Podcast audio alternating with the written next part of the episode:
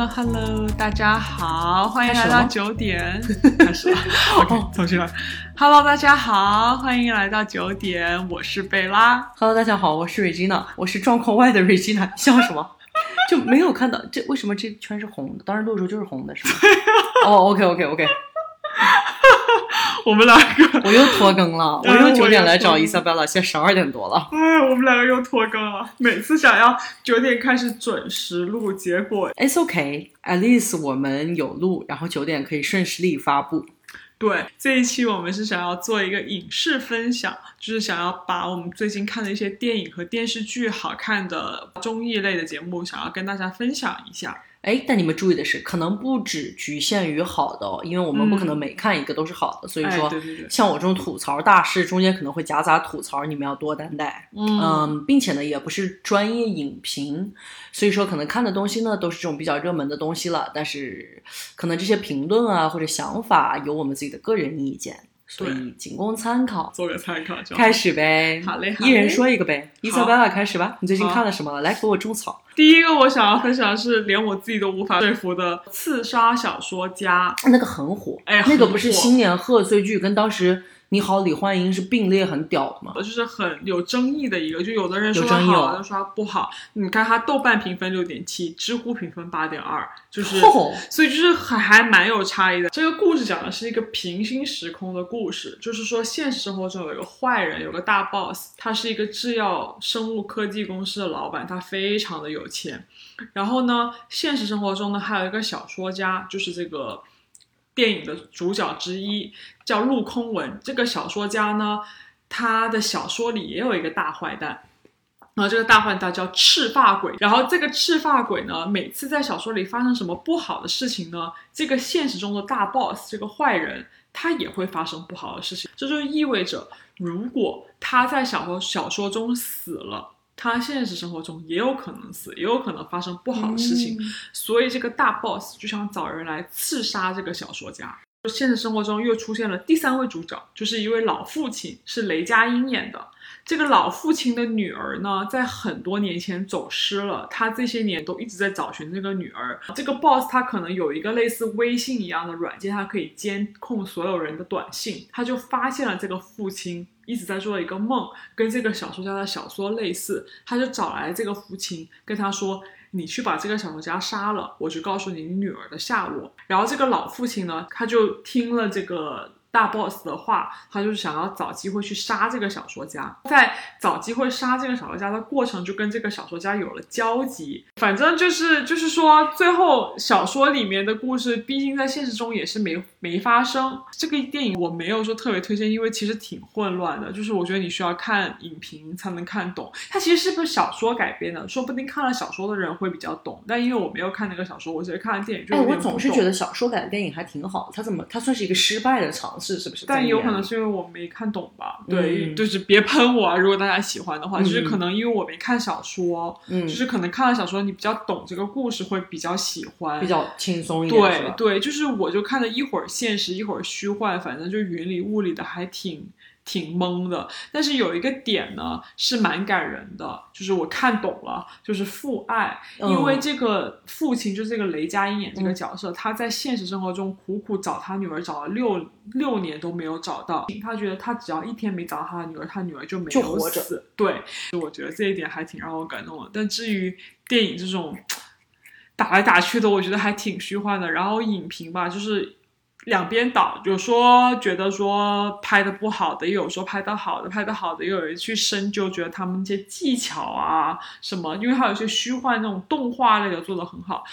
但可能我个人更在意情节多一点吧。我你是不是觉得火候未到？有对对有一点点。对对对对对，我也是那种在意情节的人，尤其是这种悬疑片或者恐怖片，就是跟你这种场景啊多玄幻没有什么关系，嗯但主要是需要就是情节能对得上。somehow 这个故事我猜得到结局，哦，对对所以说是那种从头开始，好像自己感觉自主剧透了的那种感觉。哎，对对对，没错没错啊，这种就有点没意思。嗯我也喜欢那种悬疑片啊，或者那种惊险的那种片子，有大 twist，能让我结尾我操猜不到。对，哪怕你的你拍摄技巧没那么好都 OK，但是如果你剧情很好，我觉得很加分。你这个情节需要很丰满。对，所以我觉得这个分如果让我如果让我给分，豆瓣的六点七分其实给的还蛮哦差不多哈差不多高度挺正常的，对，是。嗯，但他们说是杨幂演的，是不是？对对对，哦对，我都没讲到杨幂，因我还蛮喜欢杨幂的。她在里面演的一个角色就是就是她帮大 boss 干干做事情的一个人。哦，她不是主角是吧？她是她是 one of 的小主角吧，然后她就是帮大 boss 干事情，然后她一开始就是全心全意为大 boss 服务，嗯后来她发现大 boss 也是个坏人，然后她其实是一个孤儿，她从小就被他父母遗弃，然后她所以她的那个正义之魂觉醒了，是吧？对对，some reason 我理解的这个电影的主线，它好像不太在里面，哦他不在主线里没有没有太理了解。怪不得。对对对，因为我感觉它就是一个辅助的一个角色。你打破了我最后一次想看它的欲望，我就不看了。但没事我干可以听你讲的差不多。没事干可以看看。我看到很多影评，就是如果你是对那种科幻，就是那种影视效果很感兴趣的人，可以看。据说他们的影视效果做的很好，但是哦我本人不是很懂。就那些画面很好、嗯 i t s like Pacific Rim。他们都说啊环太平洋很好看，那些怪物打架，然后在我眼里就是一帮那种身上发亮的怪物来回打你打我打你，把我头咬掉，我把你掀翻，掉到水里，水花四溅，到底是干嘛呢？我也不是很懂。对我好像也是那种更注重情节的人，哪怕是一个那种很老套的一镜到底啊，或者是一个那种很普通那种复古古旧的电影，就是我都会觉得，嗯，这种情节啊，或者那种心理上的共鸣很重要。所以说我有点懂你的点，嗯嗯，OK。所以第一个呢是刺杀小说家，对，是不是？嗯，我来分享第二个吗？好，我想想我分享什么啊？我分享一个最近也是噱头比较多，也不是噱头比较多，就是大家很万众瞩目、很期待的吧。因为 since 第一个是电影，那第二个也是说电影吧，说《招魂》第三部，《招魂》你看了吗？我我看了，我看了前面两部，我没有看第三部。哦，你没有看第三部，嗯，你不用看了。我不给大家剧透，就是我不细节的说哈，所以说 in case 你们喜欢恐怖片的小伙伴，就恐怖片爱好者，你们还是可以看。我对他没有意见，我对招魂系列没有意见，我非常喜欢招魂，而且我曾经是一个对 James Wan 温子仁系列的所有东西都很想看，不限于他导不导演，他导演他监制，甚至跟他有一点点关系电影我都想看，包括他的所有的恐怖片啊，包括海王啊，包括电锯惊魂啊，包括那个叫什么来着？呃，速度与激情第八部也是他是导演嘛，哦，对我了解的很深，就是我还蛮喜欢的，我非常喜欢的。第三部呢，前面两部啊都是在电影院里面看的，嗯第三部不是赶上疫情了嘛，所以就是在家里看的。不知道是不是因为没有电影院那个氛围，第三部给我一种大失所望的感觉。我就不详细讲剧情了，因为就怕给你们剧透了，我会非常小心。它其实还是前面两季的一个主角，还是说 based on true story，就是根据现实世界改编，还是一个房子里呃、沃伦夫妇哦，就是那对招驱邪的夫妇他们的事情。最开始呢，还是以给一个小男孩驱邪为故事的主线开头的，但后面呢，反正就是驱邪驱到这个故事本身就是因为他换了导演了，第三部不是 James Wan 做导演，然后你会明显感觉到风格的不同。这部电影也是我第一次感觉，就是换一个导演对一个影片的拍摄方式啊，跟那种 vibes 跟风格有这么大的差别，就是怎么说？也是恐怖片吧，但那个阴森劲儿就没了。嗯，因为 James Wan 的电影啊，不管是 Insidious 就是潜伏哦，系列啊，好喜欢，我也好喜欢 Annabelle，、嗯。还是说招魂系列，是给人一种听到名字就害怕。对，是给人一种阴森邪恶的感觉，而且点绝了。可能是因为 James Wan 是一个华人导演吧，他会有华人那种，他的鬼是那种华人那种阴森的感觉，顺便还有那种老外那种可怕那种招魂，就是那种天主教系列的那种感觉。这部电影呢，我感觉只有开头 match 上一点点啊。驱邪呀、恶魔啊、devil 这些感觉，中间就开始莫名其妙两个人就破案，然后找线索，然后以至于引这个线索找出这个原因，这个鬼移到哪里了。包括他很多很善用的桥段啊，比如说那种声音的桥段啊，由远到近啊，或者一个门啊，后面有人走过啊，然后你再看一眼，就离你近一点，再看一眼朝你飞过来，它不是有很多这种对对对对对，类型的这种东西嘛？然后鬼都是那种很透、很薄、很阴森那种感觉，这部都很实体。比如说那个啊坏人啊，他拿邪术操控一个尸体啊，那个尸体超恶心，像那种巨人观一样那种大怪物啊，那种怎么样，就很恶心那种尸体啊。包括女主啊，为了通灵啊，跑到尸体的那个太平间去摸到尸体的手啊什么的。我当时第一个反应都不是很可怕，我都是觉得这手不能要了吧？摸完了以后，邪恶啊，或者那种对未知世界的恐惧啊，或者那种阴森的感觉，包括在片子里面正规那种感觉都没了，就是由一场驱邪引发的一个破案。就没有灵魂了。对，就是没有灵魂，你就是真的感觉这个导演改编把整个事故事的剧情都改编了，嗯，就是唯一可圈可点可以看的地方。哇哇，结尾，哎，我可以告诉你们，大团圆就是沃伦夫妇的爱情不变，就导致我就觉得整个片子的就靠那两个夫妇在撑了。对，就是感觉你唯一可以看看的就是他们的爱情故事了，搞笑不足，恐怖未满。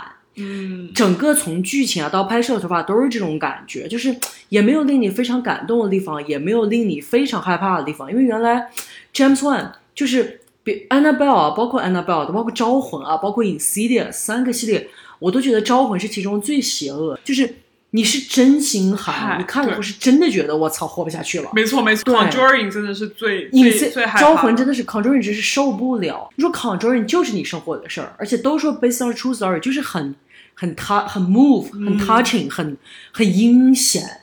然后这部就是一切都实体化了，搞了个什么鬼那种那种感觉就是拿个针戳你，把你戳笑那种感觉。自己看半夜看没什么感觉，然后看完也没什么 take away，你也不会午夜梦回想起来很害怕。不会就。看前两部都会害怕。对啊，The Nun 也挺可怕的，但 The 好可 Nun 怕，那个那看着就可怕。The Nun 太可怕了，嗯但 The Nun 算是剧情比较单薄的嘛，就一条主线，嗯，就是不像 Insidious 那么丰富。对，它只是那个难长得可怕而已。对，但那个 Nun 太可怕，嗯也是算是可怕的东那西个。难给了我挺多噩梦。那个 The Nun 真的是噩梦，就是他画的那个画儿去到你家了，对，他从墙上有影子，然后那就是他阴险的点嘛，对对对对对从实虚幻突然走到实体了。对对对，Annabelle 不是也有这种点吗？就是那个牧师，他不是其实后面死就是变了嘛，嗯，被那个附身了嘛，他也是本来在墙的那一面，然后再下一步他就穿过那个门朝你冲过来。对那现在 Conjuring 都没有了。就是他就是你看到了一个实实体的一个然后鬼它对，而且就是有点点拖延时间，比如说你要，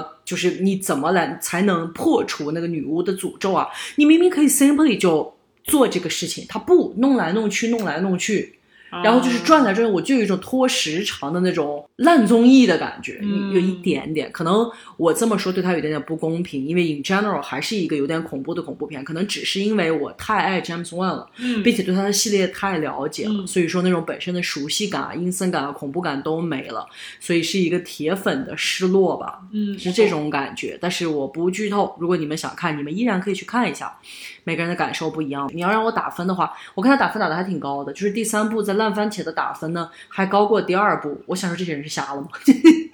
第三部能符合老外的风让我打分五吧，四点五到五。啊。那看来我可以看，好像不是很恐怖。哎呀，下一部我也不知道我能不能种草你。下一部我看的是一本。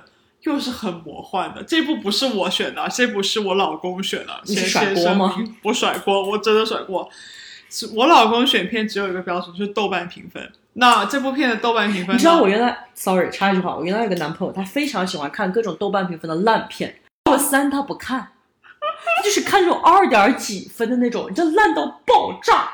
但是我是一个非常需要看高分片的人，高分片、好演员、舆论高、好导演，嗯他非常爱看那种豆瓣三点零分以下的小成本低制作，是把你逼死了。逼死我了，逼得我就是要跳楼的那种比，就是中间有时候看到那种片，我是要站起来骂街的那种，就是你不知道有多烦。我想说，你要不要找个零点八的给我看啊？可能找到也不错。哇，真是绝了！你继续。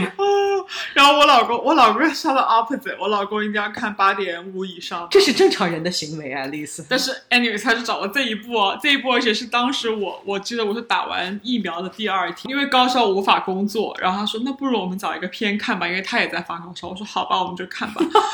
然后这部片呢叫《红辣椒》，英文名叫 Paprika，然后这部片的豆瓣是九点零，然后知乎是八点七封。神了，对，然后巧的是，这部又是一个平行时空的故事，你觉得怎么样？但这是一个动画片，我觉得还行吧它。是什么类型的画风？你能不能给我描述一下？它画风其实跟宫崎骏还蛮像的，比较偏哈尔的移动城堡那种画风，有点机械的那种。对对对，机械。然后对，然后呢，但是它这个片脑洞非常的大，就是它比哈尔的移动城堡还大吗？对，它有点像，就是它有点像诺兰那个《盗墓空间》里，《盗梦空间》盗梦空间吗？嗯，它讲的是说有一个公司发明了一种仪器叫 DC Minis，这个仪器呢，它可以连接人的梦境。然后呢，电影的一开始呢，就是有一个有一个心理创伤的警察，他在接受一个治疗，是通过梦境来治疗的。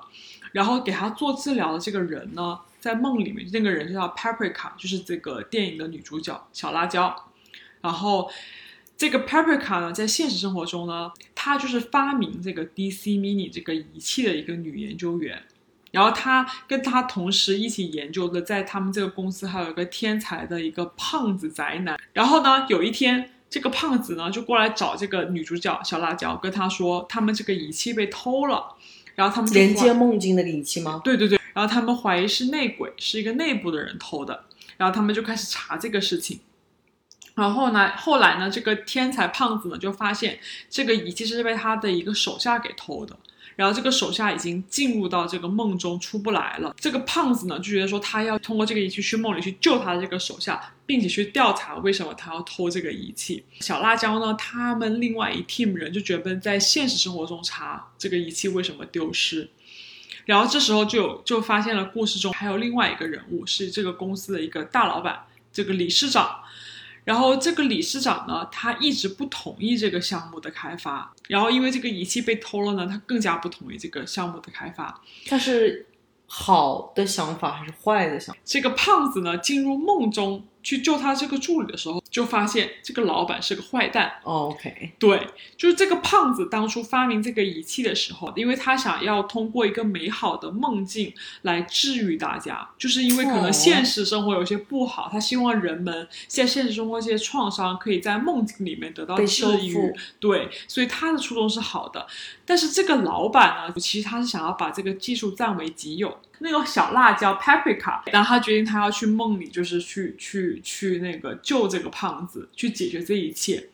然后我们又可以说回之前那个警察，因为故事一开始是以这个警察接受这个梦境治疗为开始的，就他的故事呢，其实是由始至终穿插了整个电影的，但他确实又是一个独立的故故事，就是。这个警察呢，其实他从他年轻的时候，他就是一个有电影梦的人，嗯只不过他从来没有这个自信去实现他这个电影的梦想。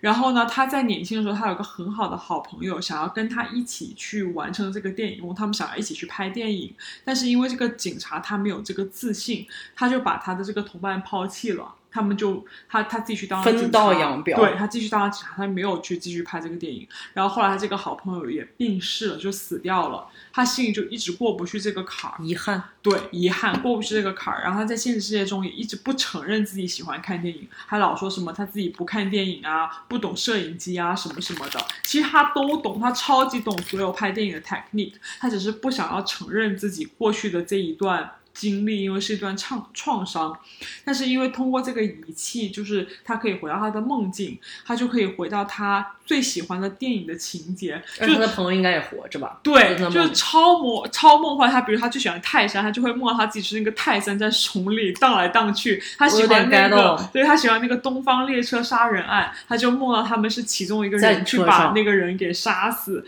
对，然后还要梦到。这电影是一个自由意志的什么反应？人们现实跟跟臆想的 compromise 的那种平衡的那个感，然后他还有在梦里梦到他跟他好朋友当初一起想要拍的一部电影，就是一部警匪片，但是没有完成。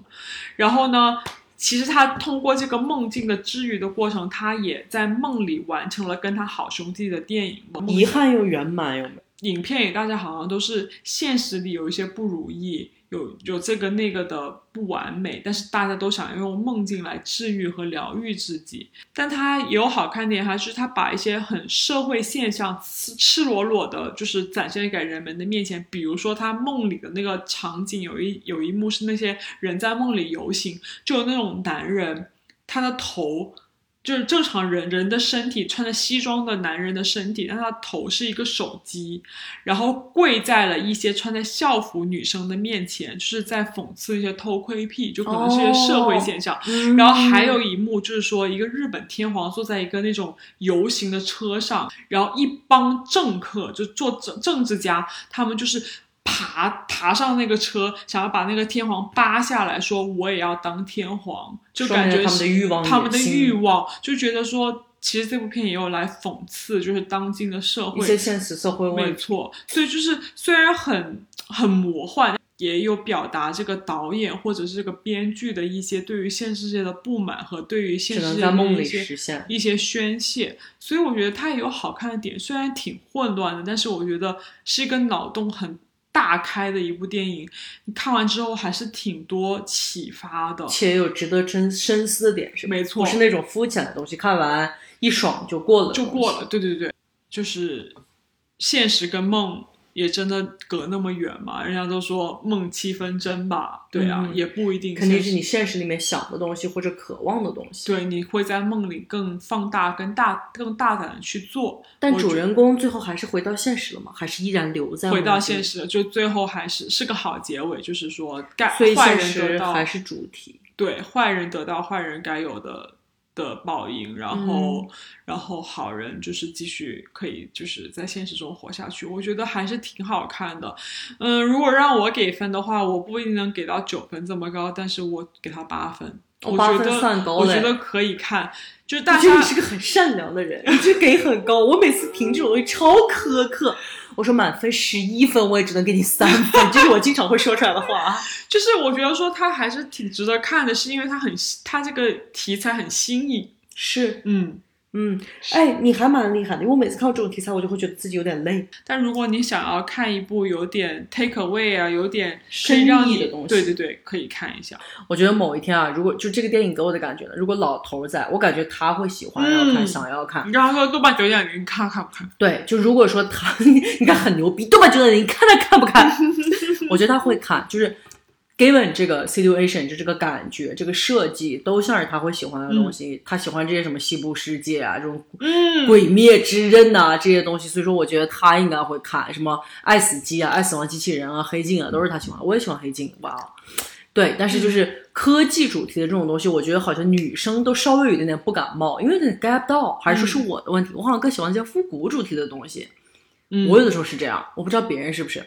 然后，但我觉得他会想要看，就是你刚才说这个红辣椒这个，尤其是他有些社会隐身啊什么的时候，我就会觉得下次老头来找我吃饭，我们两个没有东西看的时候就会看这个，我会推荐他看这个，嗯而且他也很喜欢动漫。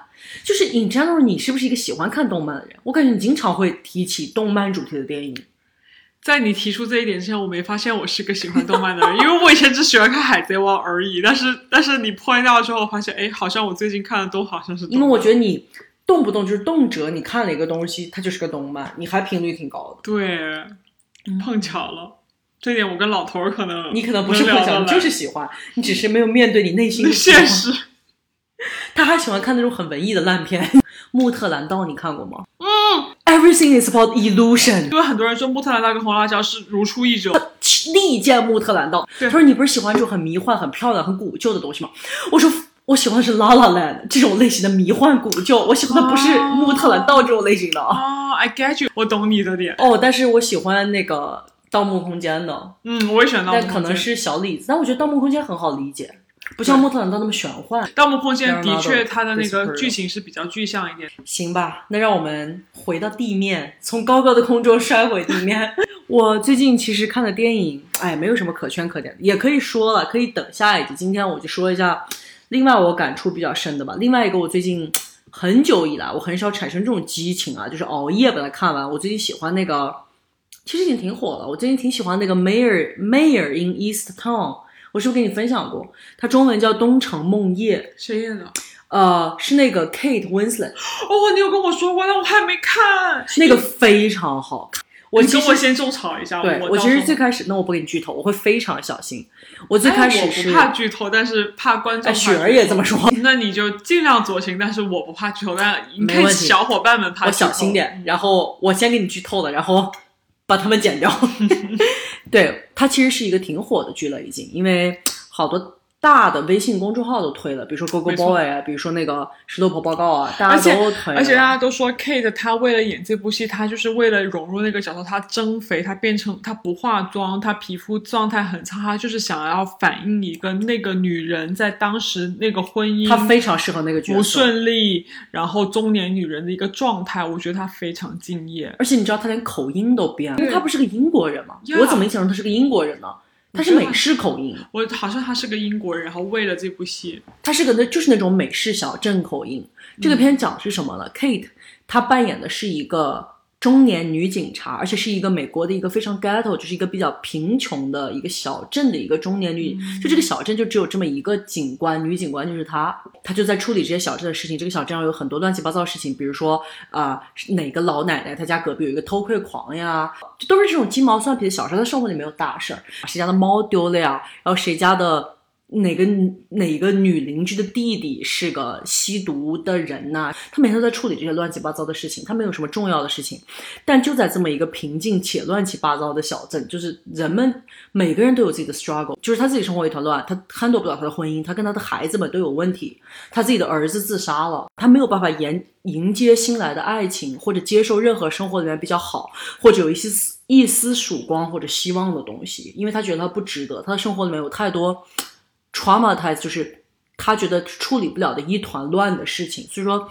嗯，就在这么样一个环境里面，他走不出去。就在这么样一个环境里面，他们这个小镇呢，迎来了一个非常非常非常差的一个少女连环杀手案件。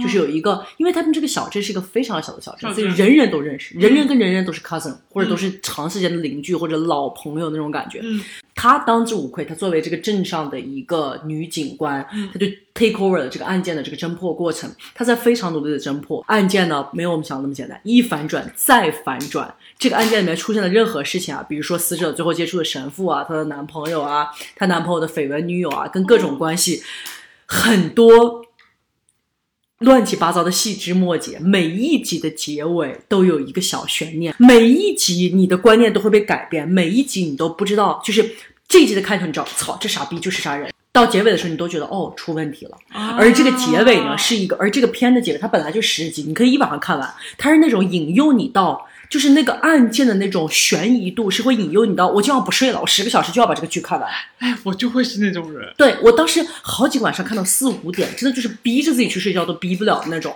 每一集结尾都有一个大 twist，都有个大悬念，you never know 谁到底是杀人犯，而且结尾是一个大 twist，你真的不知道谁是杀人犯。他没拍完，拍完了，我只是不想剧透结尾知道了，但是还会有第二季吗？有应该是有，因为它有好多事情没有结束案。子是结了但你感觉这个故事没有结束。OK 但结尾是一个让人舒服的结尾，因为它虽然说是一个破案的过程，嗯但也是一个，就是 Kate 这个角色自己走出她这个 traumatize 人生的过程。她的女儿在剧里面有一句话非常认真的总结了她，她的女儿就说说哦，没有人比她更想当个英雄，哦，就是她还想当个英雄，就他女儿还蛮了解她的。对她任何事都过不去，她一定要。就有很多事情，其实有一种她跟她闺蜜之间的权衡啊，还有这种镇上这种平衡的问题，但她一定要找出真相，揪出那个结尾。嗯，他是一个放不过自己的人。故事的结尾，他知道了取舍，知道某些事情他需要坚持和执着，有些事情他需要容忍和退步。下一部我是真心推荐的。来，嗯，叫《鬼灭之刃》，主人公叫炭治郎，然后他在一个下雪天下山卖炭，是为了养家糊口。结果他回家的时候天已经黑了，他就被山下的一个老爷爷收留了，就让他那个老爷爷就对坚持让他在家里住一夜，让他第二天早上再回家。因为原因是因为天黑了就会有鬼出来，然后鬼会吃人。所以那个老爷爷就怕他被鬼伤害，就不让他走，就让他在家住一夜。第二天呢，是他就谢别了老爷爷，就开始往家走。然后这个炭治郎呢有一个特长，他是有一个异于常人的嗅觉，他可以闻到空气中任何的味道。然后他快走到家的时候呢，他就闻到空气中有血的味道，他就觉得不对，对，他就赶快加速往家往家的方向跑。他到家的时候就发现他家人全部被杀了，然后同时他闻到了这个家中还有一个陌生人的味道。又在这个时候，他就发现他的妹妹还奄奄一息，于是他就背起他的妹妹就开始往山下跑，想说看能不能就是救救他的妹妹。结果跑到半山腰的时候，他妹妹就开始发作了。原来他妹妹被变成了鬼，炭治郎还不知道他妹妹变成了鬼，然后就不知道他妹妹为什么就开始呃呃呃那样子，就是有一些奇怪的那个行径。他还让他妹妹赶快撑住啊，就马上就是到到山下了，怎么怎么样，就跟他妹妹喊话。然后就在这个时候呢，就有一个鬼猎人，就是杀鬼的人猎人突然出现，就是就是要收他的妹妹。然后那个这个炭治郎呢，就不能让这个鬼猎人伤害他妹妹，就跟这个鬼灭鬼猎人打打斗了起来。当然了，他打不过这个鬼猎人，因为他技术还比较不好，他就被打晕了。然后没想到这个时候呢，他的妹妹就冲到了他的面前，做出了一个保护他的动作，不让这个鬼猎人伤害到他。然后这个鬼猎人就被 shock 到了，因为他觉得，因为鬼嘛，按理来说没有思维、啊，对，没有思维，而且就是在这个在这个动画里面，就是鬼要吃人才能活下去。他妹妹当时已经受伤了，他其实应该要赶快吃一个人，嗯他就可以把身体的伤给恢复了。但是他妹妹却没有选择这么做，就是他不吃他哥，对他竟然不要吃他哥，还要就是花自己最后一点力气来保护他哥哥，就让这个鬼猎人觉得说他妹妹不是一般的鬼，是有感情的，所以这个鬼猎人就没有杀他妹妹。然后呢，等这个炭治郎醒来以后呢，这个鬼猎人就跟他说，让他去找一个老师傅，然后就是让这个老师傅把他训练成鬼猎人，因为他觉得这个炭治郎有有潜力，就是变成一个杀鬼的人。然后这个炭治郎呢，其实他就是为了把他妹妹救回来，他为了就是说看能不能找一些办法把他妹妹从鬼变成人，他就答应了这个要求，他就说他愿意去训练，就是当一个鬼猎人。后面有几就是就是讲他怎么被训练啊，train 啊，成为一个鬼猎人。然后要成为一个合格鬼猎人呢，必须成为必须参加一个考试，嗯这考试要把他们放到山里，然后在山里要要要要待七天，就如果七这个山里全是鬼，然后就是如果七天以后他们还能活着，他们就能成为合格的鬼猎人。对，然后就讲回他在训练成为这个鬼猎人的期间呢，他这个老师呢，其实在照顾他的妹妹，因为他的妹妹不知道为什么，就是说到了这个老师家就一直开始昏睡，怎么都不醒，睡了两年哦。就是他期间有找医生来看，医生都说不，他妹妹就是身体一切都正常，不知道为什么就昏睡。然后后来他这个老师就觉得他的妹妹其实是靠睡觉来恢复体力，就是一般的鬼是一定要吃人才可以恢复体力，但他妹妹就不吃人，靠睡觉来恢复体力。然后这个老师就趁他在训练的过程中，就一直跟他妹妹洗脑，就说哦。你是好人对，你是好人，对对，那那个人类都是你的家人，你不嗯能伤害人类，鬼都是坏人，你要杀鬼。就老师一直给他洗脑，反正呢，在这个炭他就变成炭治郎的辅佐，就等这个炭治郎通过考试回来后呢，这个他妹妹也醒了，然后他老师就说：“我已经帮你妹妹洗脑了，你妹妹已经没有问题了，你妹妹肯定会辅佐你。”但是因为这个鬼猎人这个组织还是有很多人去反对的。然后他们不觉得说鬼杀鬼的猎人，你怎么可以带一个鬼同行？然后这个老师就给这个组织的头目写了一封信，就说：“我跟这个探子郎说过了，说如果有一天你的妹妹吃了一个人，你应该怎么做？”他说：“你应该把你妹妹杀了，然后你再剖腹自尽，然后我也会跟着你一起剖腹自尽。”这个老师在这个杀鬼队是一个很有威望的人，所以。对他，他连他都是他要剖腹自尽了，别人也不敢说什么了。然后就是大家也不敢说什么了，所以他就带着他妹妹踏上了这个鬼猎人的这个征程。然后因为他妹妹是鬼嘛，鬼就怕两样东西，一个是日光，就是阳光，就鬼见的光就会魂飞魄散；一个是鬼猎人的刀，就是如果他们的头。被鬼猎人的刀砍了，他们就会死。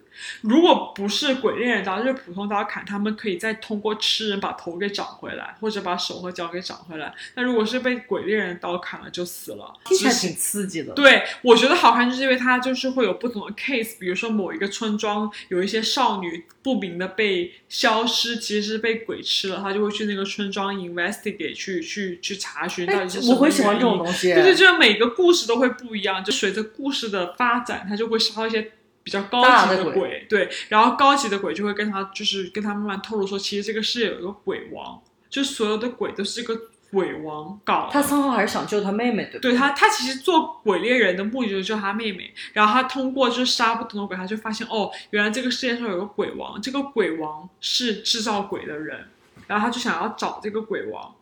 然后呢，这个鬼王的身份又很很神秘，就是普通的小鬼都没有见过这个鬼王，也不知道这个鬼王是谁。但这个炭治郎他是有那个神，他是有那种异于常人的嗅觉。有一天他在东京的街头，他就被他闻到了这个味道，就是他当时在他家里闻到那个陌生人的味道，那个人就是鬼王的味道，就是把他所以他们家的人其实是他杀的，是鬼王杀的，然后他妹妹是那个鬼王变成鬼的，然后他在东京的时候闻到这个鬼王的味道，他就追上去了，然后就就就是把那个鬼王给叫住了，然后鬼王就意识到自己被发现了，然后就派自己大姐去杀这个炭治郎，然后没想到炭治郎就被另外有两个人给救下来了，然后那两个人其实也是鬼，然后那两个人其中有一个鬼呢，他是他是在钻研，就是说怎么样把鬼变回人的一个哎，技术。那跟他有同样的想法。想法，然后这个人钻研是说，就是收集不同鬼的血清，血清想要用他们的血清提炼一种东西来救救回来。然后这个探长就答应这个人说，哦，他以后每杀一个，我就帮他采集这个血清。然后，然后接下来探长就会还又出了几个任务啊，就是杀不同有的没的的鬼啊，然后之类有的没的的。然后这一集这一季就差不多接近尾声了。他会有下一集是致力于找他妹妹变回人的方法。对，然后这一集到接接到接近尾声，最后那两三集，他就是这个炭治郎跟他一些小伙伴，就同期的杀鬼队的人呢，就去到了这个总部进行一些培训啊，然后就想说看怎么样才能变得更强大。然后与此同时，还有另外一个故事线，就是鬼王，他也在一些小鬼里面挑选一些他觉得有潜力的小鬼，然后给他们注入自己的血液，让这些小鬼变得强大，变成超级鬼，然后感觉双对，感觉双方都在为下一季做准备。前面是真的很好看，是因为我觉得这个故事很新颖，然后呢，我很喜欢这种鬼鬼神神的故事很吸引人啊。对，然后我很喜欢是因为我觉得，因为我很喜欢看《海贼王》，嗯，然后他这个故事跟《海贼王》很像的点就是他很热血，嗯就是这个炭治郎他途中有遇到一些小伙伴，然后他都会，他是一个非常热心的人，嗯我很喜欢看这种就是有热血有亲情的电影，然后善良啊。嗯，然后看到很温情，所以然后加上它有一些杀鬼其实有一些悬疑在里面，所以我就很喜欢。但是感觉这只是第一季，然后我没有看漫画，就是我觉得就是要看它剧情之后怎么发展，我觉得这个我挺种草的。对吧？如果它越来越有意思呢，我觉得这会是一部非常好看的剧。但如果他就是后面发展的不好，他也有可能就是一个普平平平无奇的一个他现在已经很火了哎。我好像还蛮火的，而且我看好多人都在分享那个《鬼灭之刃》的什么对番数啊。对，因为为他就是每个，他就是很多亲情，就是每个当鬼猎人的人有自己的故事，当鬼的人为什么竟然成为鬼，他有自己的故事，所以我觉得。嗯，看它剧情的走向吧。当然，我没有看漫画，所以可能漫画已经讲到。目前我还是挺喜欢的，所以我觉得我还挺期待下一哎，季这个真的 OK 哎。而且它一季才二十多分钟，所以你一一集二十多分钟，一季可能十八集，就你那真的还行。两天就看完了。哎，我需要这种，就是一晚上熬夜让我看完的东西。没错，这个 OK，这个真的 OK，、这个你会把我种草到，就是我也想要看，也想要看这种又有温情又刺激的东西，那种热血的感觉让我回到小时候。OK，到我了吗？对你给我到我种草一的第三吧。个，但是我觉得第三个我不知道算是种草还是拔草，因为它没更新吧。我就说《Why Women Kill》的第二季嘛，哦第一季其实很火，然后呃，第一季其实是刘玉玲他们那个版本的。其实我觉得，我最开始看第一季的时候，它那个剧情很屌，而且第一季其实迷住我的。除了剧情以外，就有很多小伙伴可能看过的吧，没 in case 没看过的小伙伴，推荐你们看《致命女人》的第一季，真的太好看了。嗯，除了剧情好，就是女生们那种翻身农奴做主人那种先锋觉醒意识啊，她的各种剪辑啊、音乐都非常好。经常有人弹个琴啊，就去到了另外，因为第一季的她也就是三个不同年代的女生在家庭里面那种关系啊，嗯导致她们最后杀了人的那个原因，就是 Why Women Kill，它也是那种悬疑版本的像《Big Little Lies》那样吗？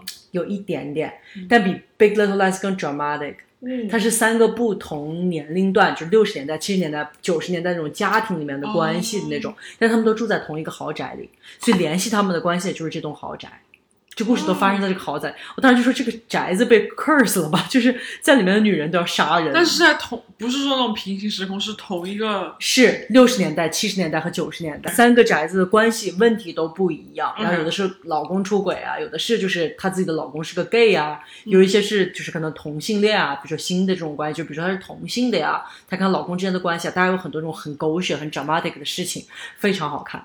音乐剪辑绝绝子，有些女生呢，她跳舞转个身就去到了下一个场景啊，有些人钢琴啊或者一把刀掉了就去到下一个场景，就是所有的剪辑啊、音乐像美的像艺术品，有那种女生那种先锋觉醒，它其实是一个有点女权的那种片子，但是其实也是种悬疑感的，嗯，非常好看。说实话，我觉得第二季给我的感觉呢，比第一季要失望一些，就是但是有鉴于第一吗？没有，嗯但是也是这种，也是同一个主题，就是 Why Women Kill 嘛，也是就是女生们是狠角色的那种电影，主角一样吗？主角不一样，没有刘玉玲，第一部有 Lucy Liu，就是刘玉玲那个，而且她还是编剧，第二部其实没有了，嗯不知道是不是因为她的退出，其实我心里觉得，如果有看过小伙伴，因为现在更新了四集、五集，嗯，五集了，然后明天更新第六集，耶！然后我还在看，就是它的剪辑音乐同样在线哦，然后女生们那种复古的服装啊、场景啊，还是一样很好看，你知道，就那个年代那种漂亮的衣服呀、花园啊什么的。In my perspective，我觉得我是还在跟着第一季的光环看，因为可能第一季它能起级了，但我觉得第二季其实不如第一季那么好看，它少了一些女生的先锋觉醒意识。因为第一季给我的是那种女人的先锋觉醒意识，比如说一个六十年代的主妇啊，她就是在家里面弄着她的老公，她老公出轨啊什么她都不能管，之后她觉醒了，或者就是一个女人，她可以跟小鲜肉在一起啊，她也可以就是做自己的主人啊，有钱啊，活得很舒适啊，是那种感觉，就是。偶尔杀人是一个不对的事情，但他们的点都是在我的心里是 make sense 且迫不得已的，而且是那种大女主爽剧的感觉，嗯，就像是 Queen's Gambit 那种感觉，就是大女主爽剧。但是第二季，哎呀，那个第一个女主现在 so far 有三个女主，第一个女主是一个家庭主妇，她是一个很普通的家庭主妇，她老公是个兽医，她非常想加入一个 garden club，就是一个搞花园的一个 club，、而那个因为她很喜欢搞她的花园，而那个 club 里面的其他女生都是那种名媛啊，很漂亮的女生，是由一个很有钱的一个女人。一个太太创建的一个 garden club，她为了那个进那个 garden club，她不择手段，她杀了她的邻居，偷人家家里那些画呀、衣服呀什么的，就是为了让自己显得漂亮呀、好看呀。另外那个女主就是那个 garden club 的女主，她呢其实是一个挺漂亮的女生，但她为了钱，她嫁给了一个老头，嗯，她就是希望那个老头早点死，然后继承她的遗产，然后她就找了一个小三，是那种很卑鄙的一个男主，然后是那种好莱坞，因为这故事发生在 L A，是一个好莱坞那种名不见经传的小演员，哦他就包人家。第三个女主是那个。嗯，胖女主就是那个想加入 Garden Club 那个女主的女儿，他们也很奇。她跟她那个兽医老公跟她女儿一家三口都很胖。她那个女儿呢，最开始跟那个小四跟那个女主，就那边那个贵妇女主的那个包的那个穷演员是情侣那种感觉，他每次都打扮成那种清洁工人去到他家里面，因为那个贵妇女主会查她有没有小三啊怎么样。嗯但其实那男的根本不 care 她，最后 turns out 根本不 care 她，然后他就跟一个，他就跟那个啊一个黑人吧，一个黑人侦探，就是那个贵妇女主雇的那个查她的那个小三男友有没有出轨的一个小私人侦探在一起了。